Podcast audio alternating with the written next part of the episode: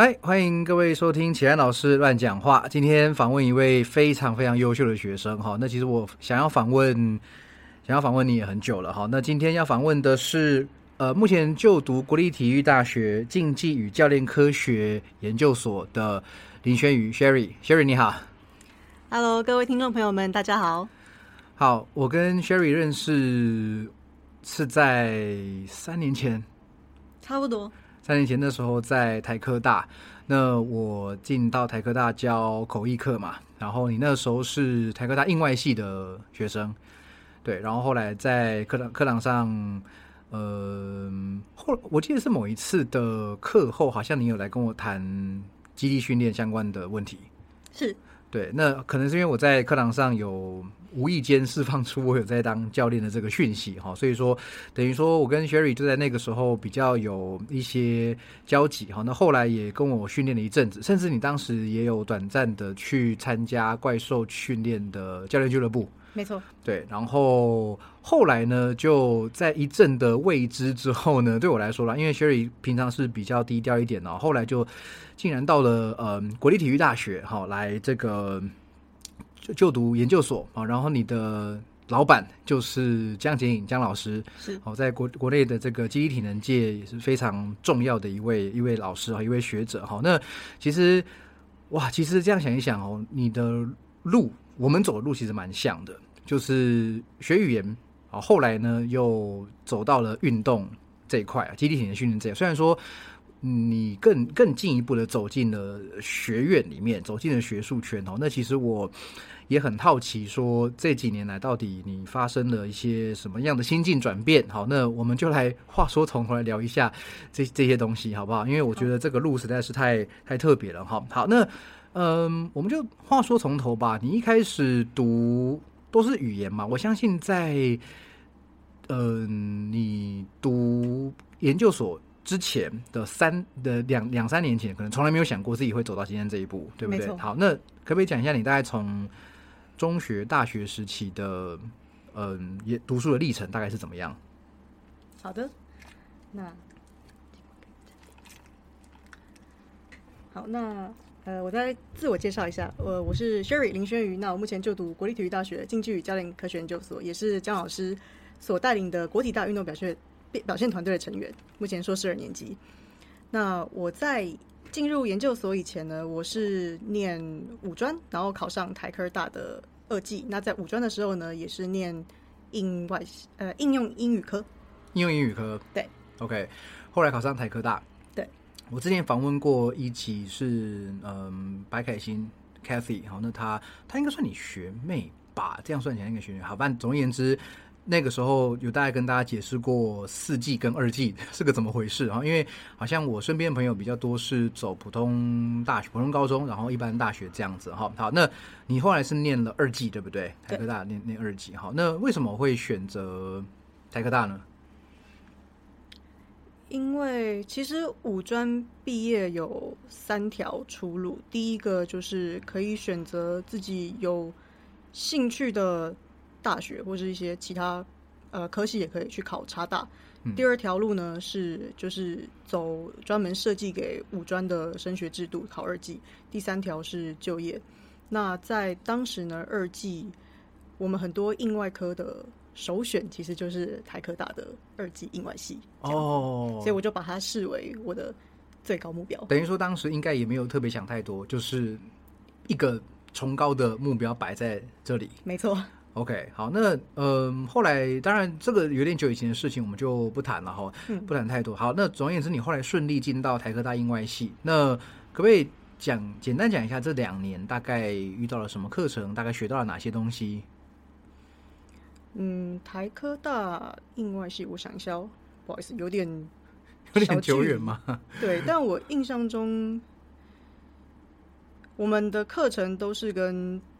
那边的四季大三、大四一起上课。那除了一些比较基本的，像是语言学概论啊等等之类的，我的嗯，我想一下，像修过语言学，然后好像听说有西洋文学概论，还是你有有修嘛？哈啊，我啊，对了，我想起来，不好意思，就是我们在。我们会下修一些大一、大二的基础课程，像西洋文学概论哦就是其中之一。它对是大一、大二，的课程。你说对于对于四季来说的话，是是是是是 OK 好，所以等于说你们在两年之内要修的课，应该也算蛮密集的吧？是因为其实我有点忘记那个学分，我记得是七十二学分嘛。那那个时候印象中是排的满满的，四个学期必修到七十二学分的意思。对，哦，那其实不少欸，因为如果你还要再修一些其他有兴趣的通识还是选修的话，这样感觉起来会会有点辛苦哈。如果说要多学习一点的话，因为基本上它通识或是选修跟必修都有规定一定的学分，嗯，然后在某一些比如说第二外语的。呃，选修第二外语上面也有规定一些制度，比如说你选了一个外语，你就是一定要四个学期都把它修到底，这样，不然你前面修了一概不算数。哦，就要满可能满两年这样，满四个学期没之类的。错没错哦，所以我们二季的话，基本上就是如果你一开始大三进来的话，你选那个语言，你就是一定要把它修到完，除非你真的修第一学期，你就会发现你不喜欢了，你提早赶快放弃，不然你前面修的都不算数。这样，OK OK，, 所以有的同学不知道会不会面临到后面，如果老师不开课，课开不成，那你的学啊就分放弃没了哦。就比如说某某一个语言的老师突然之间这个学期缺老师，或者是说或是他不开，我不知道我怎么印象中有类似的事情，但是哦我不确定那些同学怎么办。好 OK 啊，不是这这个就是学校学校那边的一些可能行政上的问题哈。哎，那你那时候怎么会修口译课？因为你那时候应该也是完全不知道我是谁啊，然后是也不知道口译在干嘛，而且同步同步口译耶。对你从同步口译开始嘛，对不对？没。错。那那时候为什么会修口译课？其实说老实话，是因为我那时候当天下午其实是选了一堂，呃，讲白点就是凑学分的课。哦那是因为我的同学他嗯本身是非常喜欢翻译的，然后他就修老师你的课，他跑来跟我说，台科大口译系列的课程来了一个新的老师，嗯，就是资历非常的厉害，然后呢，他还会做记忆训练，然后传老师训练那个照片，这样。我有这么早就就跟大家说我会做这件事情？就是你的粉砖那边，就是老是背，就是背那个杠片那个照片，哦。然后他说，他就大概形容一下这个课程应该会，就是他就分享这个课程他是喜欢的，然后也把也推荐给我，所以嗯我在老师的隔一开学第二周，可能就是最后加签的时刻，我就来上老师的课。哦，对，是因为这样子我才去修原老师。原来是这样就被。同学说服，那觉得嗯好像可以来尝试尝试上一下口译系的课程就来了。嗯，OK，好，应该没有后悔了哈。没有，没有。好，OK，太好了，太好了。那嗯，那个口译学什么嗯呢？就今不是我们今天的重点哈，有有空我们再聊哈。好，那但是当然那个时候，虽然我说我知道你对机器训练有兴趣，你自己有在练好，然后我也也带你训练过一阵几个月的时间吧，然后也发现说你的整体的表现什么的都还蛮蛮蛮，我觉得蛮有天分的。然后你自己很很认真在练，然后印象很深刻就是你的引体向上比我还强。对，好，那我的引体向上就是一直一直都没有长进哈。那就后来呢，怎么会这么？对我来说算是很突然的，你就突然进到国立体育大学来了。哦，这个过程是因为我是呃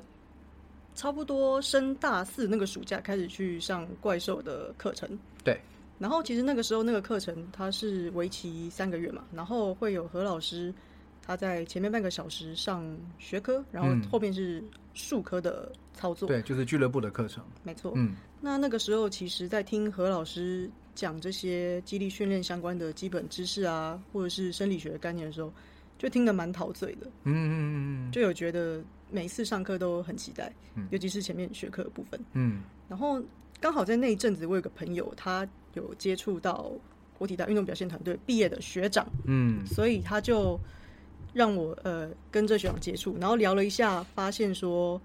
哎，台湾有一个地方研究所是可以学到激励与体能这个专业的，嗯，所以那时候听到的时候，其实欣喜若狂。嗯。我我有知道，嗯，是呃江老师的专长是对象是竞技运动员，但因为那时候重点就一直放在激励与体能训练，所以就没有想太多，就直接、呃抱着一股傻劲就直接报名，然后很认真有准备，也很幸运的就考上了。这样 OK，你从决定要去到录取中间，大概隔多少时间？我记得那时候已经是十二月底，快一月初了。那时候知道就是要报名，嗯然，后报名截止日是二零二零年一月十三号，一月十三号记得。哦，都还记得很清楚哈。对对对，然后报名就开始念书，考试的时候是二月二十几号的样子，等于你从决定然后到考试就是两个多月的时间。差不多。嗯，嗯，考试科目有哪些啊？考英文跟呃学科的话，好像是运动生物力学、嗯，心理学还有生理学三选一。哦，三选一。对三选一，嗯我选了运动生理学。嗯，那等于说是两科这样吗？对，哦，那英文当然你就没什么问题嘛，哈，然后后来就等于说专门两个月时间去准备一科，那哦，那这样听起来好像就好像就还好，就没有说，不过我觉得也是很厉害，因为你真的从决定到嗯考试就没几个月的时间哈，而且还顺利顺利考上了，对，那这是在你的意料之中吗？录成功的录取，嗯，我觉得不算，因为我自己知道是完全没有背景，所以嗯。我那时候也会呃会很认真准备，也是因为我知道，就是因为当时就就是不晓得这个难度在哪里，所以嗯一开始翻开课本的时候，我觉得都是无字天书。即便当时有听何老师上课，但我觉得自己念书，然后要会写考卷，就是载考古题来写，这根本就是两回事。对，然后就是嗯，因为是未知很害怕，所以就每天就还是没有想太多，就是念书念书，然后觉得就算没有考上，也把它当做是模拟考练习这样子。所以那时候放榜的时候觉得很开心，有哦，那你那时候有备案吗？就是假设没考上的话，你有想过接下来，因为你也是毕业的嘛，从从台科大毕业嘛，那你有想过当时假设没考上要怎么办吗？那时候大概的想法是，可能找一份正职的工作，然后再另外花时间去进修激励与体能相关的东西，嗯可能上研习课啊或什么之类的。走走上自由教练的路，这样。有一点点想，嗯，哦，不过，嗯，后来就顺利录取了。嗯，好，那嗯，硕一的时候，嗯课程有哪些？然后还有指导教授怎么找等等的这些，你可不可以再讲点故事？哦，好啊。嗯，首先呢，因为那个时候是我已经知道我想要找江洁英老师，嗯所以一一放榜之后有问一些问一下学长，那要怎么样可以就是成为老师的指导学生，然后就先写 email，嗯然后老师就是有跟我说可以跟着呃他带领的团队的 meeting 嗯来听听看，然后这是找教授的一个方式，我那时候是选择这样的方式。嗯，然后再来第二个是等开学的时候就会进入课程的部分。嗯那课程的部分啊，课程的部分其实就是跟着所上规定，比如说你要达到固定的呃，你要达到规定的毕业门槛，可能会有一些论文投稿的发表，然后再来就是你平常选课一样会有学分的规定，嗯然后也会我们要上课啊，准备考试报告。那再来，呃，另外一个部分就是实习，因为这家在江老师的团队底下是有机会可以获得到运动代表队去实习，嗯所以我那个时候实习的队伍是我们国体大的跆拳道队打。嗯那实习的内容呢，就会包含我们说的随队。随队就是你的运动代表队在进行技术训练的时候，我们会在就是待在旁边。那主要的内容是了解、观察运动团队在技术训练的概况，嗯，那也会帮忙收取运动训练的强度。那再来就是我们会，我们研究生会负责带领开立他们的激励训练课表，带着他们执行。嗯再来也会去安排他们的激励检测。那我们也会把上面做的事情呢，去进行日回报、周回报，还有月回报，哦也会针对一些特定的部分制作报告，像检测报告，嗯也会定期的跟技术教练、专项教练进行开会啊，讨论相关训练上面的一些议题。然后代表队在比赛的时候，我们也会随队。哇，所以等于是说，你们已经成为这个代表队的一员，等于说机负责他们的机体能训练，然后监控，还有一些状况的呃调调控之类的。那想必跟选手还有跟专项教练，还有他们的技术教练呢，也会有很多的接触嘛。可不可以分别谈一下？像你在跆拳道，我相信你们就是说，也许有人是跆拳道，有人是柔道，有人负责篮球队什么的。那各个不同的队伍应该遇到的状况很不一样哈。那能不能先就你遇到的在跆拳道队遇到的状况，就是说跟选手的互动怎么样啊？然后还有跟专项教练的互动怎么样？这个可不可以谈一下？好，因为其实我是体育完对呃对体育或竞技运动完全没有背景的人，就是我以前完全没有接触，我也连球赛都没有在看，嗯，所以我进来的时候是完全一张白纸。嗯一开始我跟选手相处非常紧张，连他们开个玩笑我都要想好久，我要怎么样去回应他们。嗯，而且这些选手对你来说是小弟小妹哦，是吗？是年纪比较相相对小、嗯他们可能才十几二十岁，十十几岁二十岁差不多了哈，刚上大学的年纪。没错，嗯，对就那时候感觉好像没有差很多，可是仔细看，我跟大一也差了快六岁。对 对，对，所以一开始比较紧张。那随队的时候也是，嗯，会比较不了解这个运动项目。嗯那除了当我们要接一个队伍的时候，除了会自己去搜搜寻资料，去理解一个运动它的技术啊相关知识之外，我觉得跟，呃，我也会请选手跟我解释一下，哎，比如说你执行这个踢击动作的时候，它大概是什么样的感觉，或是你觉得你在执行这个动作需要哪里发力啊？然后其实选手都会非常仔细跟有耐心、详细的跟我解说。嗯，然后或者是他们平常在练习的时候会有一些对打的，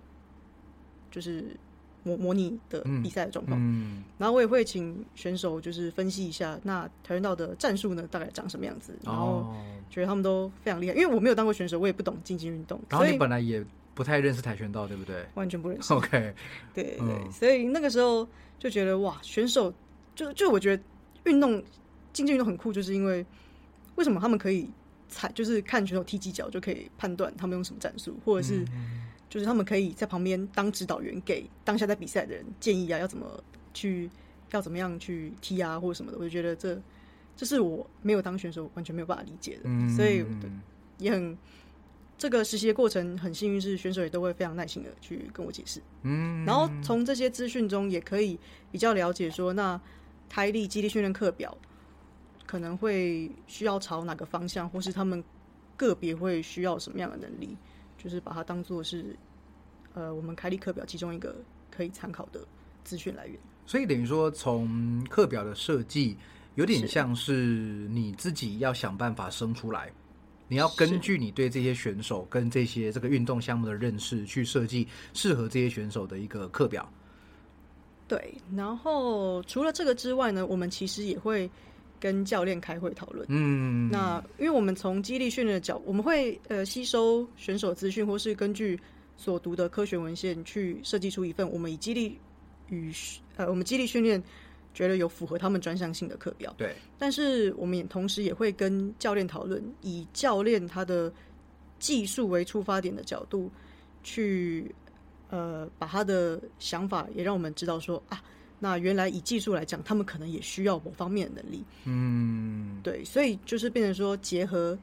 以激励训练的角度，加上专项教练的角度，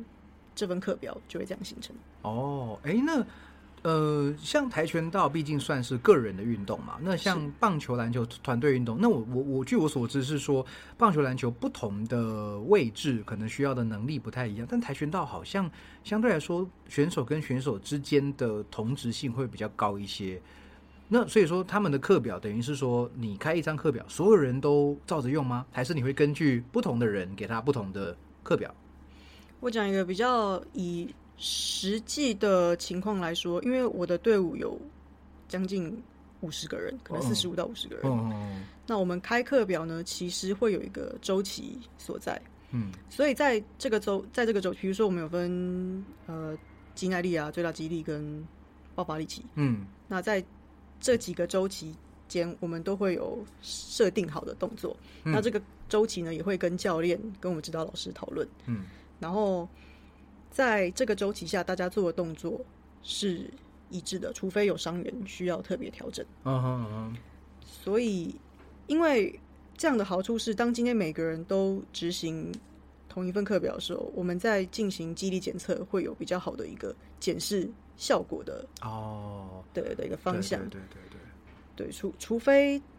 对，通常会个别调整，只有伤兵。嗯，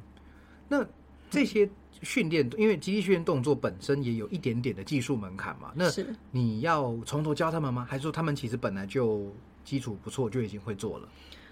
哦，那这边就会谈到，像每年的八月、九月都会有，也会有新生进来国立体育大学，对，所以我们也会在选手是新生的时候教的动作、安排的动作都是比较基本的，比如说基本的推拉或是蹲举啊这种基础的动作。嗯，那经过一阵子训练后，我们会慢慢带入一些技术成分多一点点，但是又还是可以他们能执行的范围，比如说举重衍生动作。嗯，就分有分拉的跟分接杠的。对，那基本上执行拉的，就是技术成分相对比较低一点点的，嗯所以这些就是你可以开始慢慢的带入课表。那我觉得，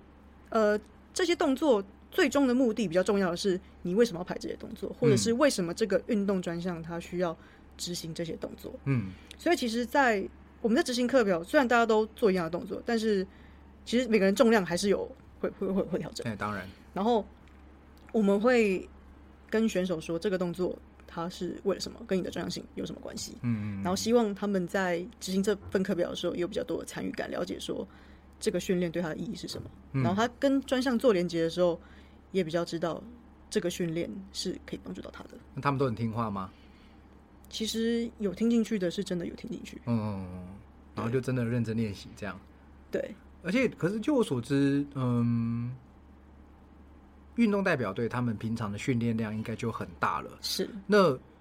要吃掉一张课表，其实对他们来说，我想可能在身心上都是很大的负荷。嗯那所以说，你们在安排课表的时候，会不会事先就帮他们，比如说减量啊，还是说强度上做一些监控，还是说是等到遇到了他们遇到，比如说，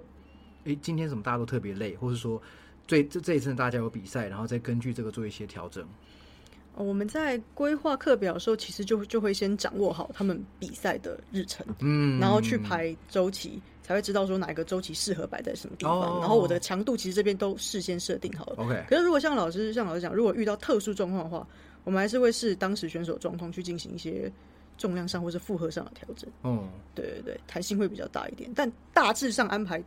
都规划好的话，不会偏离太多。OK，因为毕竟最终的目的还是要让他们运动表现提升，然后比赛有好成绩这样。对，哦，那这边是选手端哦，那你我我我想从你的反应来推测，就是他们应该不会有很明显跟你对着跟你对着干的时候，对不对？应该都是算是愿意听从你的你的指挥，是我支援的队伍是这样，我运气嗯非常好。所以这样说运气算不错的哦。有有听过别人在带队的时候遇到选手很不服从的，或者是遇到很多的阻碍吗？嗯，根据我同学的分享，如果是带产学合作职业队的话，嗯遇到的问题可能就会不太一样。哦，毕哦对的，毕竟学生还是比较单纯啦哈，而且有老师或是教练跟学校的力量在某种程度上帮你们撑腰吧，对不对？就是会协助协助这样。嗯，好，那刚刚讲是选手部分哦，那教练呢？教练好不好沟通？呃，我的专项教练非常好沟通，嗯我觉得他都会很乐意跟我们参与讨论，然后发表他的想法，也会跟选手提醒说，其实我们这些运科对他们来说是有帮助的，也希望就是我们大家都一起一起努力，然后互相配合。这样子嗯，这样教练好像呃，不知道是不是算难得哈，但至少对于集体能教练来说，诶，总教练他愿意这么样，专技术教练愿意这么的配合他。对大家来说是好，对对你来说也是比较好办事的。没错，没错，嗯，因为有有时候就会常常听到比较基层的中小中中学的这些运动队伍的朋友，就是说，呃，当比如说在中学当什么呃篮球队、棒球队的教练啊，然后他们会遇到呃教练的压力，说，诶，他们体能已经不好了，就是你要继续操他们体能，可是。体能教练看到的状况是，他们不是体能不好，他们是已经某种程度上过度训练了。那这时候，身为体能教练，你真的是一个两难哦。你真的去操也不对，因为选手可能会坏掉。那你如果都不做，然后让他们放松或者是减量，那也许教练对于这个呃可能会有一些意见。哦，那像看来在这边你们就比较没有遇到这种问题。我支援的队伍比较没有。哦，对，所以等于说跆拳道专项教练都有点像是体能方面，就算是全权交给你们负责。我们呃一个阶段一个阶段，像是之有有有一阵子是他大部分都是由他来负责。嗯，那我们这边的话，可能会做辅助的动作，比如说我们在激励训练结束后，会带他们做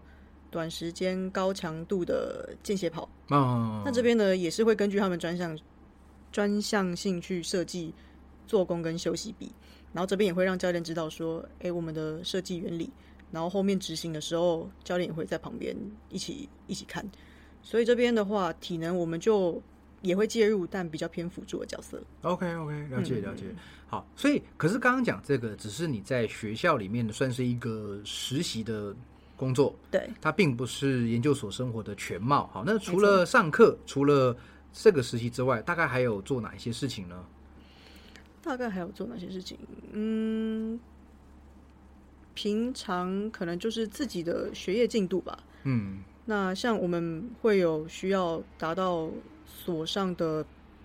毕业标准，就是发表投稿。嗯那其实发表投稿的主题，我们就会从支援中，像你支援的运动项目，或者是你发现的问题，你有想要解决的，你再从这个范围中去找自己可能有兴趣的地方，去进行一些小实验、小论文的发表。嗯然后呢，更好的话，你可以从中去把这些东西衍生出你的论文题目，哦，这样子。所以你题目就是这样，从小地方小地方找一找，哎，突然间有兴趣了，你觉得可能就是它了。是某一个部分，就是有接触到某一个部分的时候，就后来就选择了它，这样。嗯，可以谈谈你的题目是在讲什哦，么哦？我的题目是在做一个举重延伸动作的一个实验，它是做颈后击推 （behind the neck push jerk）。嗯那这边我的题目是在使用不同的负荷设定情况下，去找出执行这个动作能产生最大功率输出的负荷百分比。嗯，所以，哎、这边我可以宣传一下。好啊，讲啊讲啊讲啊，所以，如果你是男性朋友，然后你介于二十一到四十二十到四十岁，哎，我有哎，好，那如果你平常呢就熟悉这个颈后击推这个动作，嗯。然后你有兴趣知道你是在多少负荷下能产生最大的 power、最大的功率输出，那欢迎你来，就是之后联系我。那嗯我之我之后细节会公告在我的社群平台。嗯，那如果对这边有兴趣的朋友，都可以来欢迎，诚恳的邀请您来国立体育大学参加我的实验。哦，就是还你还等于说还在收集实验的的的这个这阶段，对不对？收收集受试者。正要开始，哦，原来是这样，所以还在那个测试中。整个文献啊架构都已经弄好了，所以现在继续等实验了。对，就是前三章报完了。对，这个已经是一个嗯，已经是一个过过门槛了。我相信是一个 呃，有有做过论文的朋友就知道，这是一个比较明朗化的阶段了，就不会像一开始是题目都不知道，甚至是文献怎么找没有方向的时候，还卡在一个愁云惨雾之中啊。我想这个有写过论文的人应该都都。呃，不对，有认真写过论文的人都应该感同身受哈。哎，这让我想到我之前才在才呃大概一年前左右吧，哈，来体大帮也是他是你的学长嘛，对，那伟成来来做他的实验，哦，那实验很硬哎，他是要 他是要研究那个变动变动阻力，对，对。就是呃 dynamic efforts，就是铁力，哎，他没用铁，他是用弹力带。是那他的那个做法是说，我要我还那我那时候来两次哦，第一次来是先测定我的最大肌力，对，那个背蹲举的 ERM。那当时他当时也没有设定说到底是高背低背还是有呃穿穿腰带穿护膝哈，他只有说两次来哈，然后两次都要用一样的。一样的这个条件，所以我那时候想说，那我也不要太太浪费，也不浪费，就是说太太搞纲了，我就空手来哈，然后赤脚这样就直接做做高杯来来做哈，然后测定到 ERM 之后呢，好，然后隔了一两个礼拜再来哈，然后就变成说。我那时候测出来 ERM 是两百哈，但其实有点有点失常，我也不知道为什么，可能是这边器材跟场地器器材跟场地我比较我比较不习惯，因为我高杯理论上啊，不过是有有腰那个时候啦，有腰带跟有护膝，大概两百四左右，那时候两百就觉得啊怎么就这样啊？但不管后来来的时候啊，是它会配各种比例的杠上的重量跟变动阻力的重量，所以比如说我测出来是两百，那它就会要我在下一次实验的时候做都是以两组为单位哈，那两组三下的百分之九十的强度、嗯都做两，哎、百分之九十做两组三下，而且好多个两组三下，真的很硬哦。所以比如说两百的百分之九十是一百八，所以他那时候就会帮我配说，比如说杠重一百四。然后弹力带重二十二十，加起来一百八，然后三下休息一下，三下休息一下，啊，然后下一个就变成哎杠重变成一百二，然后弹力带是三十三十，然后三下休息一下，三下，我今天我蹲到快死了，真的很累。那时候 就是有有有蹲到几几次，那个第第三下几乎差点差点要失败那种感觉哈。那对，真真的很累。对，还好那天是有有把它撑完哈，因为如果失败的话，那你还要再重新休息一下，再再做再做下面一组哈。不过不过实验蛮有意思的、啊，就是说能够。像对对对我来说，嗯，虽然我们都是在走记忆体能训练，但我想那个着重的层面很不一样。像你们在体育大学，在特特特别是在姜老师的呃算是体系统之下，是属于比较运动员训练，然后运动监测。嗯哦，等等的这些比较科学化的这个呃一呃一些统统计数据啊，这些那那以以我的观点来看，就是比较可能呃一般人训练哈、中老年人训练，还是说我们做一些最大肌比较没有相对来说没有这么呃学院派没那么严谨哦，但我是觉得说能够帮助到你们的实验，我也非常非常乐乐意参与哈、所以说非常感谢，这个我想 贡献非常大，真的。真的吗？真的吗？因为后面这个实验是有结果的就是弹力带百分比二十五到三十五帕的，会有比较明显的，就是呃这边细节我可能要再呃问一下，但是确实是使用高百分比的弹力带，效果是跟 free weight 比起来是有差的。嗯。因为学长那时候有一些列出一些参数，但因为我现在记忆比较不清楚，只知道确定是二十五到三十五帕，嗯就是说变动阻力的趴数在二十五趴到三十趴左右。三十五，他那时候是嗯十五、二十五、三十五，所以是嗯二十五跟三十五帕。哦，对于那个爆发力输出跟速度的提升比较显，就是做出来的速度会比较快，对不对？我记得他就是他减少粘滞区的那个，哎，时间。嗯，对我这个就很很细节、很深入了 对，我们就也手边没有资料，我们就不讲太多。但总而言之，就是，嗯，虽然说我们常讲运动科学，它常常有一点是实物的东西在引领着一些科学实验在走，可是真的你在实物界做做一做，然后你现在可以回到呃科学文献、科学研究去。嗯，看看这个结果，那真的是心里会觉得更踏实哈。有一些这种这种结果出来哈，对，所以说，哎，你的研究也在争受试者，对不对？好，对，所以说在我们在讲二十一到四十岁，然后必须要熟悉颈后爆发推的动作，push 对 jerk 的动作，对。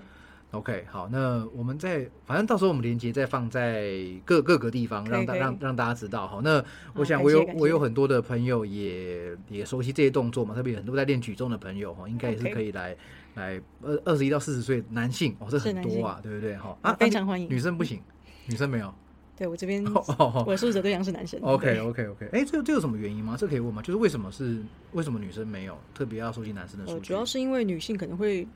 有受到月经周期影响的可能，嗯然后导致就是影响这个结果，所以我们就是以哦男性为主，是这样的考量点出发。就是还是控制一下变量，就对不对？是是是，没错。哦，了解了解了解。好，那嗯、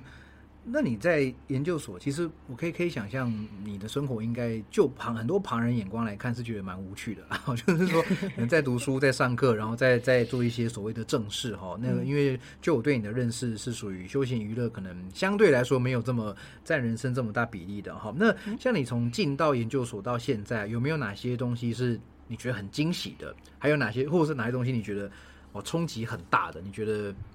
有点难适应的，有没有？嗯，应该说其实真的是充满了惊喜，又是冲突。嗯也第一个惊喜就是因为因为我对体育是完全无不了解的，所以这边每天处处是惊喜哦。那主要有三个部分，第一个就是其实竞技运动员的训练比我想象中的还要更多元化，嗯。涵盖的层面更广。就是除了之前书中或是听何老师上课知道的，我们说肌力训练很重要之外，还有包含其他面向，比如说敏捷的敏捷性的概念，嗯。然后改变方向的技巧，嗯。然后再来就是增强式啊，还有说，呃，在这边有学习到所谓的开了一份符合运动专项性课表这件事情，因为其实，呃要根据运动员的专项去开分课表啊。听的时候都知道这个概念，可是真的自己要坐下来开课表的时候，我记得那时候苦恼了很久。嗯然后，因为这边其实呃，运动员他的专项性有分，比如说他发力的速度，嗯他肌肉收缩速度，然后关节角度等等，都是需要考量的面向，嗯就是他考量的点要蛮多的。对，然后再来就是哦，我觉得速度比我想象中的还要更重要，在竞技运动中，因为其实所有的运动都是都是强调快的。是没有错。所以我们在带领运动员进行肌力训练的时候，也会非常强调说，他在保持好的动作品质之下，一定要尽可能的去全力加速。嗯，这是我们不管支援什么队伍，大家都会去呃注意的一个点。嗯嗯嗯然后再来就是在这个研究所的养成，我觉得很很值得，因为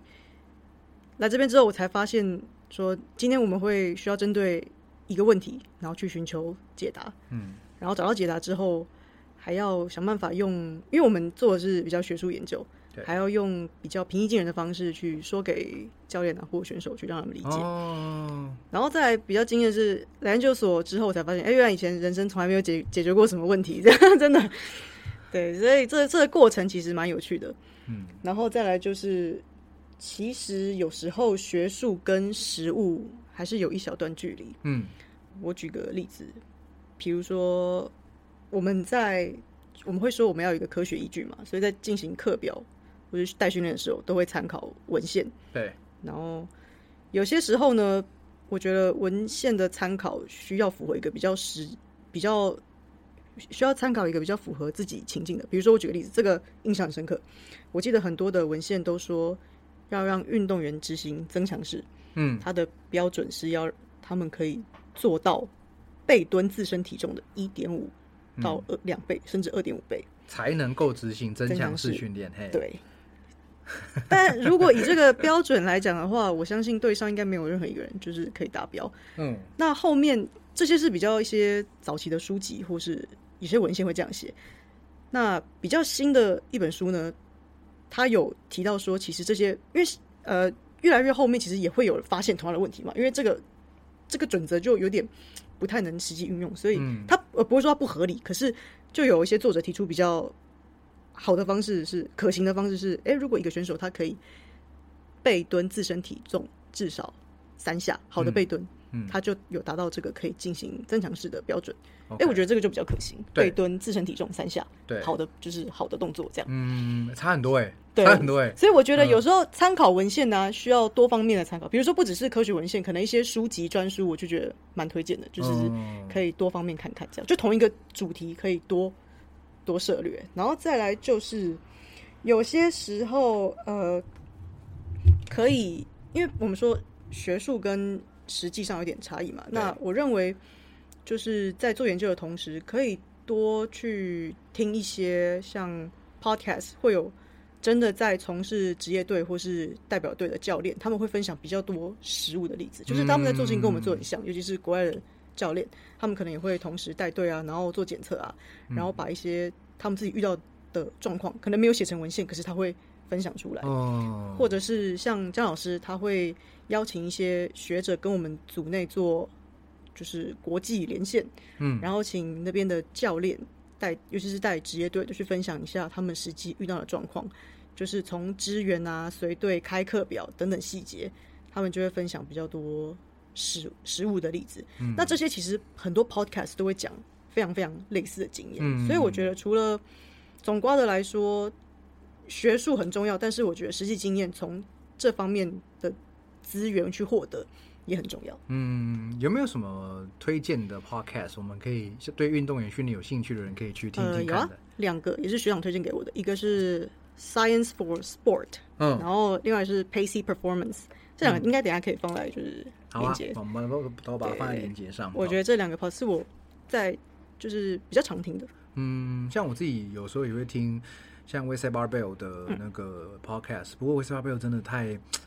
啊，Louis Simmons 讲话实在太难懂了。然后他比较着重在建立的运动上面啦。然后还有一个叫做 Barbell Logic，我不知道你有没有听过？嗯，这个。杠杠铃逻辑啊，那他他不错，我记得他好像是好像也是有教练，然后也物理治疗师的，好像几位的有这种相关的背景的人来来来来讲，然后也好像也是有些人也是有运动运动员训练的，所以他们也会讨论一些议题。我觉得这也是这也是很好的哈。那当然就是嗯，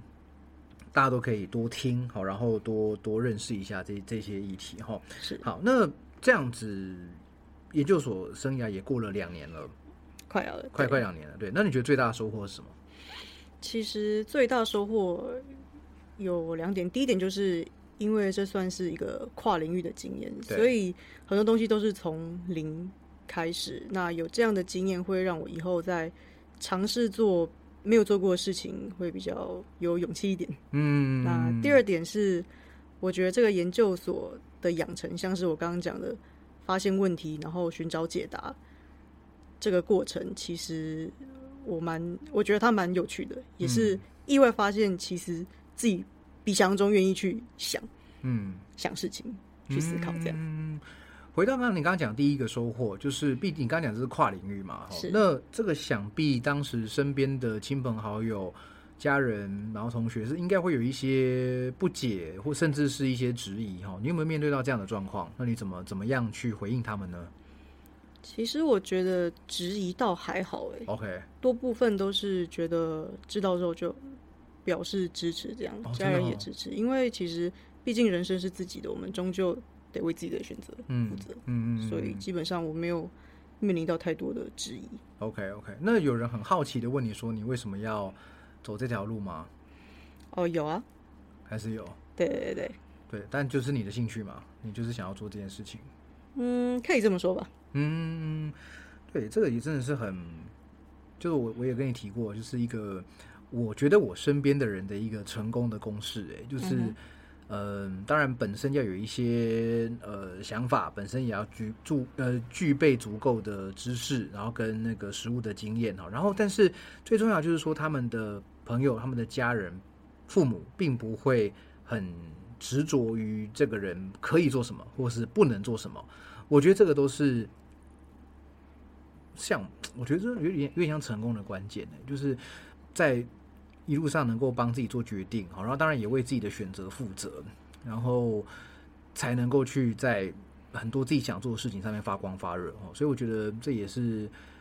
我自己一直觉得这点，我这点我是我是觉得自己很幸运，然后我才发现说，哎，原来我身边我很欣赏的人也都有很类似的特质，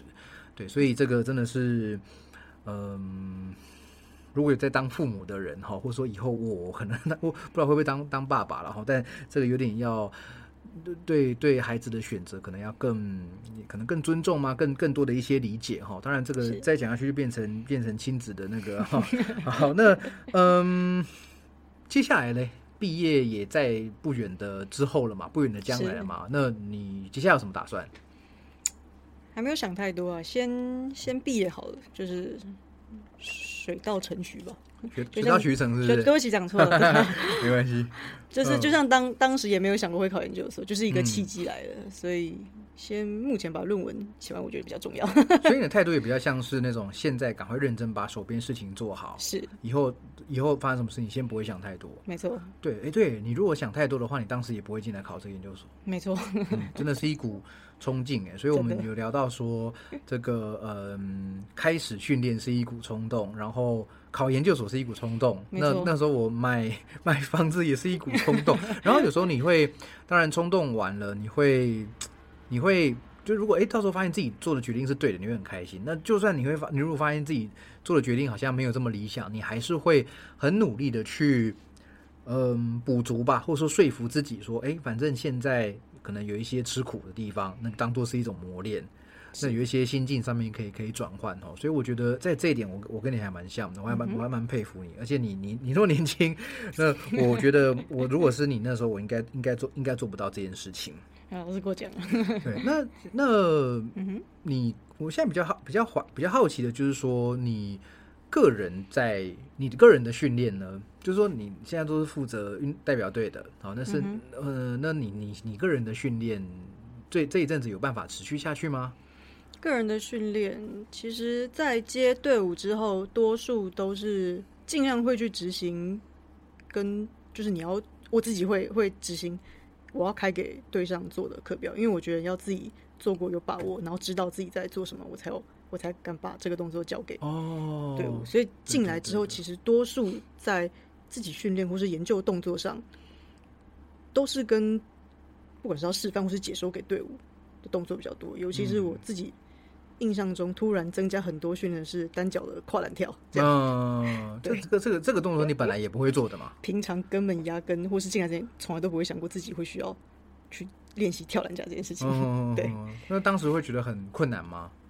其实蛮困难的，这个没有练习还真的会跳不过。哦，我那时候发现，所以其实就像我讲的，竞技运动员的训练比我想象中的还要更复杂，嗯，更考量的事情更多。OK OK，了解。所以等于说你就不能像我们在 外面很放心的、很恣意的跑自己的课表，一下实验这个周期，一下实验另外一个周期。其实也不是不可能，这是我个人的选择。哦，对对如果有其他人想这么，其实也不是不行，嗯只是我我比较希当时会希望在做一件事情的时候是尽量花时间做好一件事情。哦，因为毕竟第一次接队伍也是都是第一次，所以会比较学习需要学习的事情比较多。嗯这样。那像你这样子的模式，嗯是说你的同学们、学长姐、学学弟妹们差不多都是这样吗？还是说你是个特例，其实我们大家都过差不多都，差不多的生活，对是不是？支援，然后自己的报告、论文都是类似的生活。嗯，然后彼此在做一些很类似的，可是又各自有自己的领域要要要忙。那如果说有时候有一些需要支援的，大家也应该也是互相没错互，相帮忙这样。对，嗯，了解了解。然后我还有个问题，但是我不我不确定你你们你这边可以透露多少啊？就是说好像。嗯，江洁颖老师，我想大家都听过哈，这甚至很多朋友也去考过江老师的丙级跟乙级的课程。那我我自己也听过江老师几场的讲座啊，那嗯我没有去上过他的证照课，但我听过他的讲座哈。那在我在我的印象中，老江老师就是一位风度翩翩的，然后谈吐非常斯文的、有内容的一位学者。但是我对他个人的一些理念啊，还是说这个所做的事情不是那么熟悉。我想也是因为他本人比较，他比较低调一些哈，他比较不像是。这个有些有些有些其他的专专专家会在社群媒体上比较多的文，比如像何老师文章就很多，也不是说何老师很高调，而是说何老师当然在宣传上面是比较比较多人知道的哈。那可可以可以可以讲一下姜老师他大大概他他他到底在做什么？姜老师大概在做什么？就是平常指导我们研究生，嗯。就是老师其实需要呃指导我们的事情蛮蛮多的，比如说他需要呃监督我们各在不同，因为我们每个人支援的代表队伍都不太一样，所以他就是要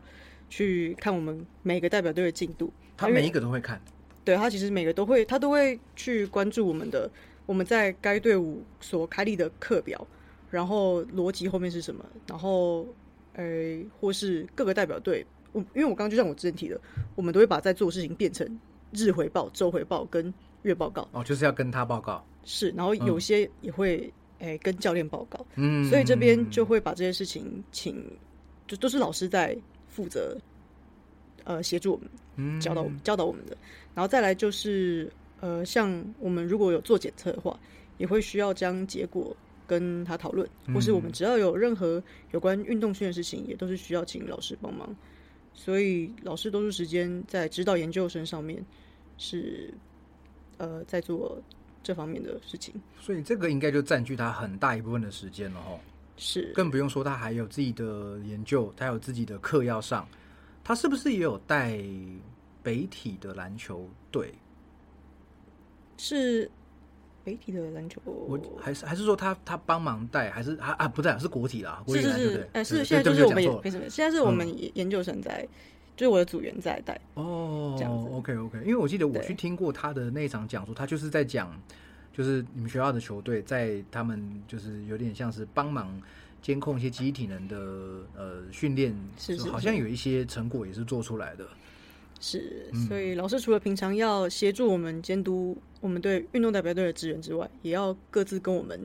呃讨论我们的论文实验啊嗯等等之类的。所以其实老师也是花蛮多心力在指导他的研究生上面。嗯，哎，那你嗯们毕业是不是有要考过老师的丙级还是乙级的那个证照？是老师这边是应该说老师是建议，哦，建议。对。可是这个建议 就是强制的意思吧？哎，真的没有，真的没有，真的没有强，不会怎样，哦，不会怎样。可是基本上大家都会去考吧？啊，不好意思，我更正，丙级是入组的门槛。哦，就是进到你们这一定要过姜老师的丙级。对，丙级是门槛，那其他的就是自由。哦，因为呃，像我的朋友们可能比较多是考何立安老师开授的丙级、乙级，或是现在怪兽训练的 C 级跟 B 级。嗯哼。但这两条路完全不一样哦，就是嗯，同样同样是讲乙级好了，那何老师这边比较强调的就是特殊杠。变动阻力，好，然后围各种围场姿势的训练，好，翻滚啊、爬行啦，好，悬吊啊，好，然后甚至使用雪橇等等的这些这些训练器材，哈，就是说除了直杠之外，哈，那可以怎么样的来做重量训练的动作？那姜老师这边的以及大概是老师的以及会比较多，是偏向冲刺、改变方向，然后增强式，嗯，主要是这几个。然后在学科上也会讲比较深入一点的内容，嗯，对，主要是我刚刚提的比较多，是我像之前讲，就是哎，我没有想过，就是这些东西明明在进运动中，就是这些动作都会出现，但是你没有想过啊，原来它是一个特殊的训练方法，比如说拿弹力带去增加在冲刺时候的阻力啊，或者是改变方向，它是需要透过脚椎或是等等去特别去训练的，对，这些是真的自己比较不熟悉的领域啊。嗯，而且这个平常要练也比较难哦。应该说，加上我的资源代表队跆拳道比较不会需要说像像篮球这么多的改变方向这么明显的，所以自然而然接触的就会比较少。嗯嗯嗯嗯，了解了解。那现在，如你你可不可以说明，就是说运动员训练跟一般人训练最大的差别在哪里？或是最大的相同之处在哪里？我觉得最大的差异是在，就像我刚刚讲的专项性。我们在设计课表说，不一定是说让他越蹲越重越好。嗯，主要是像我刚刚讲，要考量专项性之外，我们会希望他在场上的能力是变好的。那要知道，除了观察场上的表现，我们会有一些激励检测。嗯，因为其实老师。最常讲一句话是没有检测就是在猜测，所以我们会其实，在每一次规划周期的时候，就会把检测放进去。就是我们今天在排这课表，一定有特别想要介入的目标。对，那你在排课表的时候，你就会想，那现在我的检测呢，我要挑选什么项目？那项目中我又要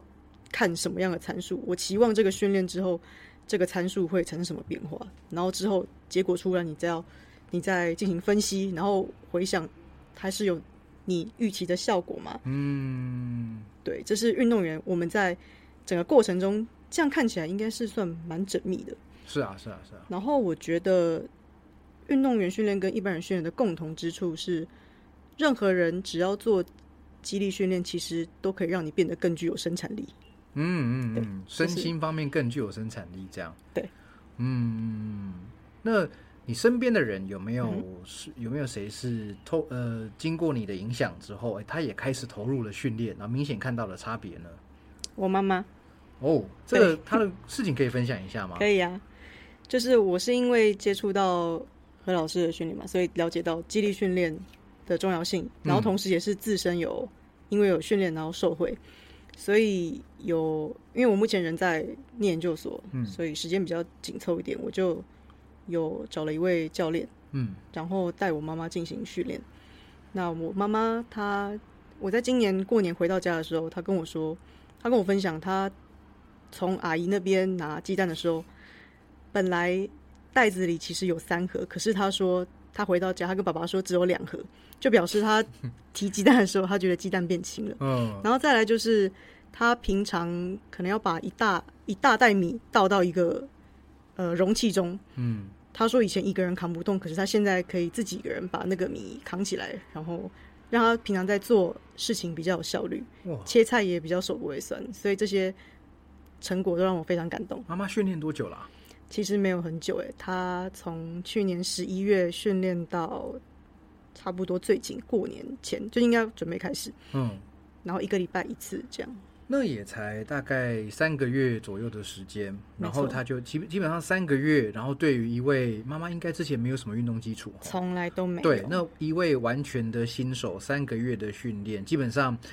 核心呼吸跟一些动作可能才刚刚上手而已，嗯没错，就很明显的感受到这些差别。没错，对，那这个该开始了吧？哈，还没开始呢，应该该开始了哈。对，这个我想，只要你肯投入啦，然后找到对的地方、对的教练，你的心态也是正正确的。所谓心态正确，就是说你不要想着。呃，去练个两次就能怎样，嗯或者是说去去什么三四次就没用，然后你就很就就退缩什么的。我想都能够看到，就像你刚刚讲，变得更有生产力的一个人。嗯哼，对，我觉得这个这个这个都非常好，所以我一直在鼓励身边还没训练的朋友哈，你们一定要赶快赶快赶快赶快开始哈！有这么多优秀的教，诶，其实你是你是放在优秀学生系列，可是我觉得你也也很难讲你到底属于属于哪一块了哈。老师过奖。也也是一位有很优秀的教练这样。那你你现在自己有在接学生吗？目前没有，因为我还在就是完成学业中，还尚未完成，嗯。所以主要就是还是以自己的学业为主。OK OK，但将来也没有没有设限嘛，哈，反正有有机缘的话，当然也也可以也可以做这一块，对不对？在呃一般人的训练也可以稍微耕耕耘一下哈，因为毕竟这是一个其实讲讲的比较实在，是现在市场比较大的地方，是，对啊，运动员训练可能还是相对来说是比较窄的一个窄的一个嗯、空间了哈。虽然说我还是比较、嗯这块我比较不熟悉哈。好，那我最后想问你一个问题哦，有没有什么话想要对我们听众朋友说的？就是呃，感谢今天大家收听我的分享。然后，如果你是知道身边有人还没开始进行激励训练的，可以鼓励他进行训练。然后再来就是，如果你是可能还在就读大学的同学，比较不知道自己未来要做什么的，就是不要害怕跨领域，因为我觉得跨领域这个过程一开始可能会有点辛苦，可是相对来说，呃，鼓起勇气踏出那一步之后，只要认真学习，都还是有不错的成果。嗯然后再来就是因为我自己是身为外语科的学生，嗯所以我认为选择外语不会是一件错的事情，因为英文是一个很好用的工具。就是我们学了英文之后，未来想要发展，就是在其他的领域发展，弹性是比较大的。嗯，所以我这边其实比较想鼓励是外语科同学。对，这个我真的深有同感诶。对，我们的背景这么像，然后得到的心得也很像。没错，对，像你讲跨领域，我就想到我，我其实应该说也算，虽然我没有嗯在激励激励训练这这个产业，我没有这个这个领域我没有走到没有走到呃学术学术里面，但呃也算是学了从生理学啊、机动学，然后内分泌，然后一些。呃，心理学等等的这些跟运动科学相关的东西，也是从零开始听课，然后自己看书。那我发现我们这种语言能力比较好的，或者说从小，因为我跟人家说我念台大，在台大教书，然后很多人的反应就是说、啊，那个什么很厉害。可其实我常觉得我们比比比其他人厉害的地方就在于我们小时候比较会考试，